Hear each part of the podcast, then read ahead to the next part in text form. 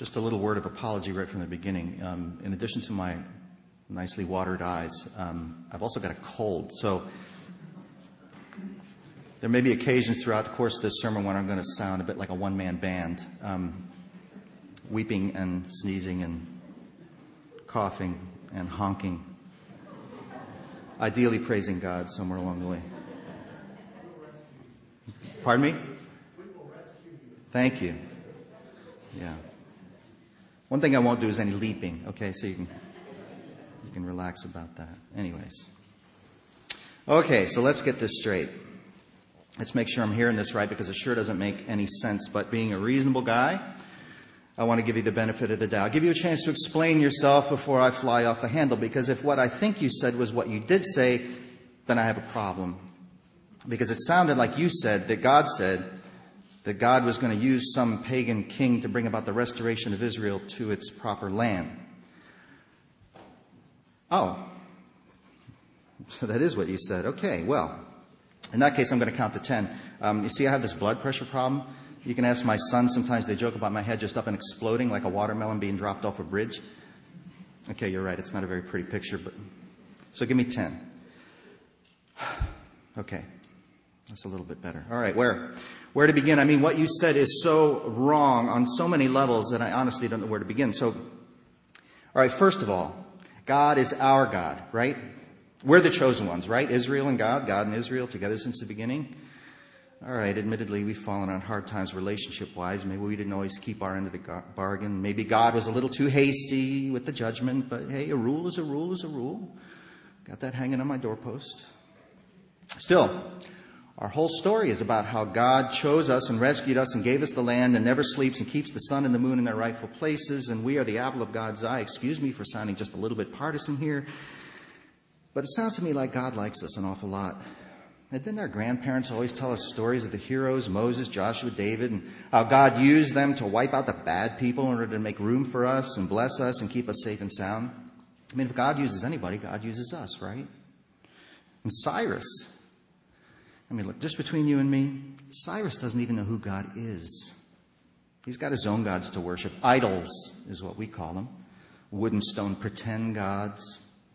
He's a pagan, is what he is. And we know how God feels about pagans, don't we? God gives them two choices shape up or be shipped out. Get saved or get burned. There's no middle ground. And Cyrus is just another petty tyrant, although don't tell him I said so. And a pagan one at that. It's only a matter of time till he gets what every other pagan tyrant gets. The idea of God using him to do anything good is beyond me. Out of the question. Besides, okay, besides, let's be honest. It's no coincidence that God chose us. I mean, you know what I mean. Maybe we don't always act like it, but we're, well, we're special, right? I mean, we must be, or God would never have chosen us. We're the ones who got the law, the ark, the, the temple, the fire, the, the cloud, the parting of the Red Sea. I mean, these aren't things God just does for anybody, only for us. Remember your scripture? Remember all that light to the nations, all the nations of the world will be blessed. Remember all that language? That was about us, right? The children of Abraham, we're God's favorites. And for good reason, because we're cleaner, smarter, and more law abiding than anybody else. We know what to eat and what not to eat. We know who to eat with. In fact, that's why we have so many enemies. You see, they look at us and they envy our freedom, our prosperity, our faith, and the blessings that have come from it. And they feel the need to destroy what they can't have. Infidels and pagans alike hate us, like nature hates a vacuum, and they'll do anything to bring it down. But every time they do, God intervenes because God won't let anything bad happen to us. Oh, well, right. Okay. Um, granted, there was that whole Babylonian thing, but oh, it was terrible. There's no way around that. Did we deserve it? Well, let's just say it was a bad time for everyone and leave it at that. And frankly, I have no time for that kind of self examination that's so popular. No problem accepting that our ancestors sinned and that God allowed Babylon to come tear a place apart and haul them off as exiles, but that was so long ago. What's the use of talking about something that our great grandparents did 75 years ago. I say let's live in the moment and put that stuff behind us. And besides, we landed on our feet, right? The old timers, they talk about how bad it was being removed from their homes and marched off to some strange pagan city halfway across the world. And sure, it was traumatic for them. But well, look how well we've done since. Haven't we prospered here? Hasn't God blessed us here? Do we really want to give this up? And for what? For some distant memory? Some ruined battlefield? Someplace we've never seen and really have no interest in at all? No, my friend, not me. Isaiah can say what he wants, but I will not, I cannot believe a word of this so called prophecy, this so called word from the Lord, because the God I know, that God, would never use some pagan emperor to benefit us, especially when the so called benefit is nothing more than a fool's paradise of a wasteland. Not me, no way. Well, imagine the preacher standing up some Sunday morning to proclaim that Vladimir Putin is God's chosen one who will redeem us and restore us to the promised land of God's favor. Imagine the preacher standing up one morning and explaining that God has come to her in a dream and revealed that the events of September 11 were for our own good and that blessing will come from the hands of terrorists, that the terrorists were God's anointed ones. Imagine the preacher standing up one morning and suggesting that God will make use of Iranian President Ahmadinejad, that he is God's Messiah, whom God will use to call us to repentance and healing. Okay, catch your breath. It's pretty unbelievable, hard to imagine. It's the sort of sermon that would get a preacher a lot of hits on YouTube and denunciations on Fox News not to mention a quickly drafted letter of termination from the church board. Such proclamation, no matter how sincerely done, would sound so wrong to us that we would at first be shocked. Then we'd ask each other, Did we hear that right? And then we'd double check and then realize, Oh, well, we did hear that right. And then we'd get angry and we'd sputter our protests and then we'd call for a congregational meeting and the formation of a search committee. It would sound so wrong to us, postmodern as we've become, and willing to flex a bit on a lot of what our grandparents understood as the essentials of the faith, but suddenly we'd come smack up against lines that we're not even sure we knew existed until we ran right into them. Our anger and our rejection might spring from different sources than those of ancient Israel. We're not so quick, I don't think, to claim that God belongs just to us. We're not so likely to consider ourselves uniquely chosen or blessed. We've got bumper stickers to prove it. And we've long since learned not to look down on others simply because they come from a different country or tribe or ethnicity or even religion. On the other hand, we're certainly comfortable here in Babylon. This world is not our home, and we are just a passing through. But that doesn't keep us from doing a little shopping um, along the way finding a nice, comfortable place to lie down, contemplate the journey. Perhaps we're getting a little bit too cozy with the world. Maybe in the end, what we'd find most disturbing about Isaiah's message is not that God would use some pagan emperor to take us home, but the idea that we're not already home.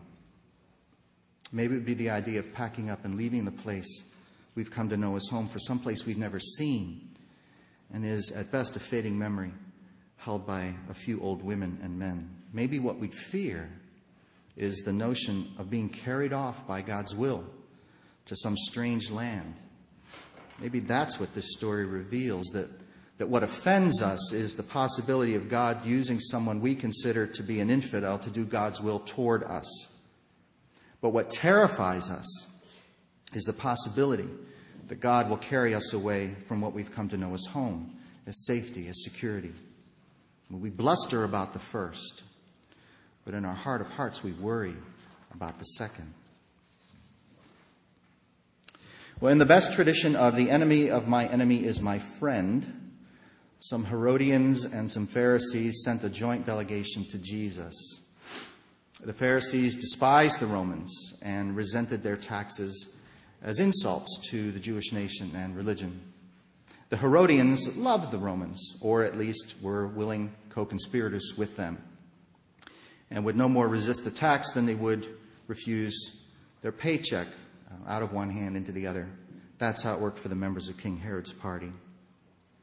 The Pharisees considered the Herodians to be traitors and the worst kind of parasites, feeding off their Roman masters at the expense of the people. The Herodians considered the Pharisees to be parochial and naive, the kind of people who would cut off their noses to spite someone else's face. But they seem to have one common bond their desire to get Jesus out of the way. And so, for this one moment in history, they joined forces and went after Jesus. Teacher, we know that you are sincere and teach the way of God in accordance with truth and show deference to no one, for you do not regard people with partiality. Okay, is the first part of that sentence dripping with condescension, or is it just me? We know that you are sincere. Pat in the head. We know you teach the way of God in accordance with the truth. Pat in the head. And then there's this nice rhetorical pirouette from condescension to barely concealed anger. We know that you show deference to no one, not even to your betters. For you do not regard people with partiality. In other words, you do not know your place. You do not recognize who is better than you, and you don't know when to be quiet and let smarter, better people do the talking. I could be reading into this. But it sure seems to me that the velvet gloves that the Pharisees and Herodians had put on are already shredding and the iron fists are exposed. This is no friendly theological debate. This is um, a duel of wits with the loser losing all. So, having effectively diminished Jesus and swatted him down for his pretensions, the Pharisees and Herodians tossed down a gauntlet. Tell us then what you think. Is it lawful to pay taxes to the emperor or not? It was a sweet setup, right? If Jesus says yes, he can be accused of unfaithfulness by the Pharisees. A yes answer is the answer given by a compromiser, one who attempts to straddle the fence between God and Caesar, afraid of both, trying to appease both, but when push comes to shove, more obedient or more afraid of Caesar. A yes answer to the question of paying taxes hands the Pharisees the ammunition that they need to name Jesus as just another collaborator with Rome. But if Jesus says no, he can be accused of rebellion by the Herodians, of disobedience. A no answer is a challenge to the power of Rome, guaranteed to result in punishment for Jesus and for anybody foolish enough to follow his counsel.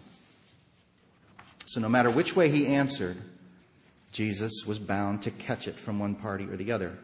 It really was a sweet setup. But Jesus caught on. He smelled the trap. He caught the less than subtle threat in both the preliminaries and the question itself. He knew a Pharisee from a Herodian, and he knew that they were not prone to taking lunch together, and so saw something coming a mile off. All of that human intuition, plus the Holy Spirit, gave Jesus a very clear picture of what was happening and why. And so Jesus didn't even bother to put on the velvet glove. Why are you putting me to the test, you hypocrites? Okay, Jesus clearly did not attend one of those helpful conflict resolution classes that we Mennonites are so fond of. He went straight to that prophetic insult language, righteous anger from Jesus, and plenty to go around. Why are you putting me to the test, you hypocrites? Show me the coin used for the tax. And so they brought him a silver coin on which was stamped the image of the emperor and on which was written, these words Tiberius Caesar, son of the divine Augustus. And Jesus asked them, Whose head is this and whose title? And I have to wonder did any of the Herodians and Pharisees have that sinking feeling that things had somehow taken a turn and that they were now on trial? Did they maybe wish that they'd done a little bit more prep work before the debate, honing their message to the finest point? rehearsing the perfect reaction lines. I mean, did they see the train coming toward them at all? Well, they answered, The emperors. Give therefore to the emperor the things that are the emperor's, and to God the things that are God's. When they heard this, they were amazed. And they left him and went away. Okay, now imagine a preacher getting up some Sunday morning and declaring that we should all quit paying our taxes and that we should all quit voting and that we should quit having anything to do with the world around us and that we should willingly suffer the consequences. Or imagine a preacher getting up and proclaiming that God has blessed us with a divinely anointed form of government and that it is our duty as citizens and as Christians to support that government through taxes and in every other way. Or imagine a preacher standing up here and making the case for an ongoing communal discernment around questions of allegiance. Questions like what does belong to Caesar and what does belong to God? Questions of, well, how to live faithfully in the empire.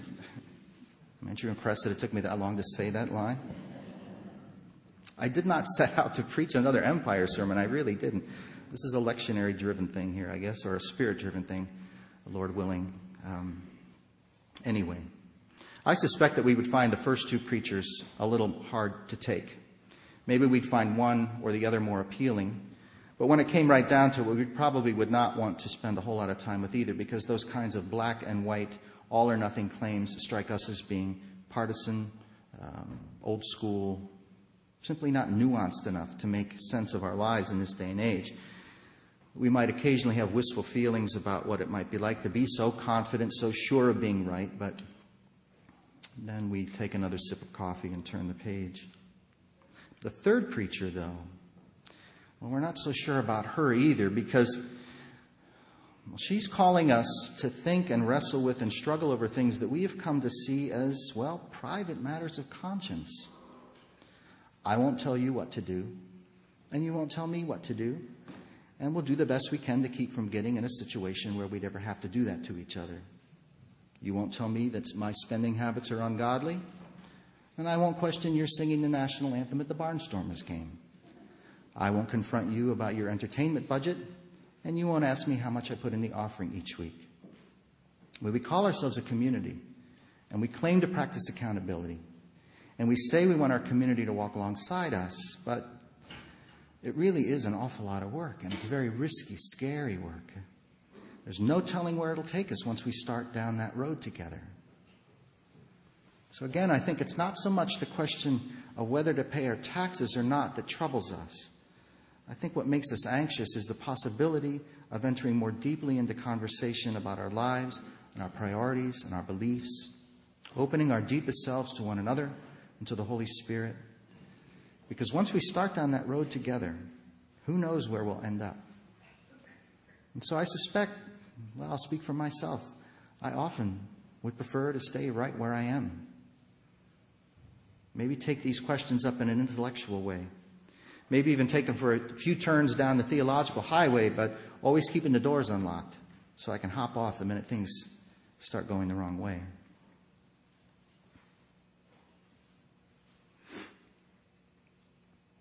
Sisters and brothers, it's, it's very hard, I think, to move out of what we've come to call home. To even think about it makes me queasy. It's not so much that we believe ourselves to be living in paradise, but it is what we've grown used to what we've come to know as our own, what we've come to call home. And, well, I know I don't really welcome any disruptions or challenges to that comfort, any calls to get ready to leave. And I think that's natural. I think that's normal. It's, it's human. And so the exiles in Babylon didn't necessarily receive Isaiah's message with open arms. They could list all the proper reasons for that rejection, some theological, some social. But in the end, I have to wonder if what was at stake what caused them to resist Isaiah's call was the thought of leaving Babylon, a place that their ancestors had called the place of exile, but that they'd long since learned to call home. I wonder if it was the thought of packing up and, and moving back to a strange land that caused them to turn away from Isaiah's promise of restoration. I can't know that to be sure. But I confess it makes some sense to me because I feel that same resistance to change, to being taken someplace by the Lord that I really don't want to go, no matter the promised blessing when I get there. And so the words of Jesus leave me feeling equally queasy. They give me that same motion sickness, that pit of the stomach, no thank you, I don't want to take the risk if it's all the same to you feeling. I prefer to stick to my own preferences about taxes, my own understanding of what belongs to Caesar and what belongs to God, and I, I really don't welcome too much conversation about those preferences and understandings because I fear where they'll take me. I hear Jesus inviting me, inviting us to work at solving this riddle that he posed to the Pharisees and Herodians. What does belong to Caesar? What does belong to God? And how do I decide? And what's at stake in the decision? And is this something that I decide for myself, or is it something that I do with my sisters and brothers, allowing myself to be pushed and pulled along with you as we seek to find our way toward whatever form of faithfulness lies at the end of the discernment? And, and what if, what if, what if when we get there, I really don't like it all that much? I know there are lots of ways to interpret um, these scriptures, the scripture readings for today, and, and I'm sure most of them are a whole lot more straightforward um, than mine this morning. But as I read these texts, as I, as I spent time with them, as I prayed with them, I find myself really just aware of this resistance that I feel within myself to the invitation that I hear in them. An invitation to believe, first of all, that God wills the restoration of God's people and is going to go to any lengths to bring that to pass, even so far as offending our sensibilities by giving us a Messiah in a form that we're just simply not ready to accept, or an invitation that threatens to remove us from everything that they've come to know as home for the sake of a promised land that we've never known, never known, and so have a hard time trusting. It's an invitation that I think the people of God resisted way back when, and that resistance is something that I understand because I too have settled into this place that I call my life. And while I'm well aware of its shortcomings, I'm reluctant to exchange it for something that I don't know and so cannot trust. A resistance I feel to Jesus' invitation to really wrestle with what it means to call him Lord, to struggle with questions of allegiance, to decide where I'm going to stand with the Herodians or with the Pharisees or someplace else altogether. An invitation which threatens to make my life more messy, less tidy, and calls me into a kind of engagement with questions of faith which I fear may take me someplace new and scary. Now, you may have noticed by now that much of my resistance assumes that I'm to respond to these questions on my own as an individual, when in fact Isaiah speaks to the whole people of God in exile in the land of Babylon, and Jesus, through Matthew, speaks to the whole people of God in exile in the land of Caesar. The invitation to pack up and move where God wants us to go is not for me to accept or reject, it's an invitation to us all. And the call to discernment of faithful living is also a communal invitation, one made to all the disciples throughout the world. And that fact alone calms my fears at least a little bit. That fact softens my resistance at least a little bit because wherever these invitations may lead, I'm not going alone. And more than that, more than that, we have the promise of God the promise of Jesus to never leave us or forsake us, even at the point of our deepest resistance to the invitation and to that promise. I do not make this journey alone. Our community does not make this journey alone. The body of Christ is not struggling with these questions all alone. God is with us and will see us through to the place that God has prepared for us. Sisters and brothers, I continue to believe that God desires to stir things up among us.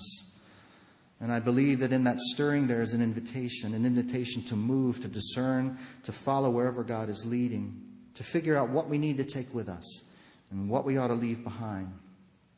I believe God invites us as a body because Lord knows we cannot make these choices, we cannot take these risks, we cannot answer these invitations individually and alone. And I've been framing this as an empire thing, and, and, and for me that works, but I think another way, and I was thinking about this this morning, it seems to me that there's other signs of God stirring among us. Just thinking about the number of things that we've been engaged in as a congregation over the last couple of years. Winter Wednesdays, well, where did they come from? Well, they came from a desire to really gather together more regularly as a community of faith and build up our relationships to one another? Um, where did this long range planning thing come up? Uh, where'd that come from? Is that something that the church board just thought up as, a, as something good to do? Or was that a response to the movement of the Spirit among us to really think seriously about who we are and where we want to go, what God is calling us to? Um, all of those things, it seems to me, are additional signs of the movement of the Spirit, the stirring that I'm sensing to really think about what kind of community are we? Who do we want to be? Um, where do we want to go? Where is God wanting to take us? Are we willing to go there? Is it too scary? Um, those questions, I think, are stirring, at least within me, and I think, I think, within this community of faith. Um, I wish I could be more explicit and tell you specifically what to do and how to do it and when to do it and where it's all going to take us.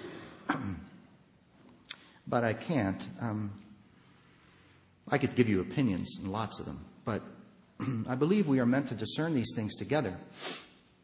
I believe we are meant to discern these things together. And so, my ongoing call for us is to keep talking about these things.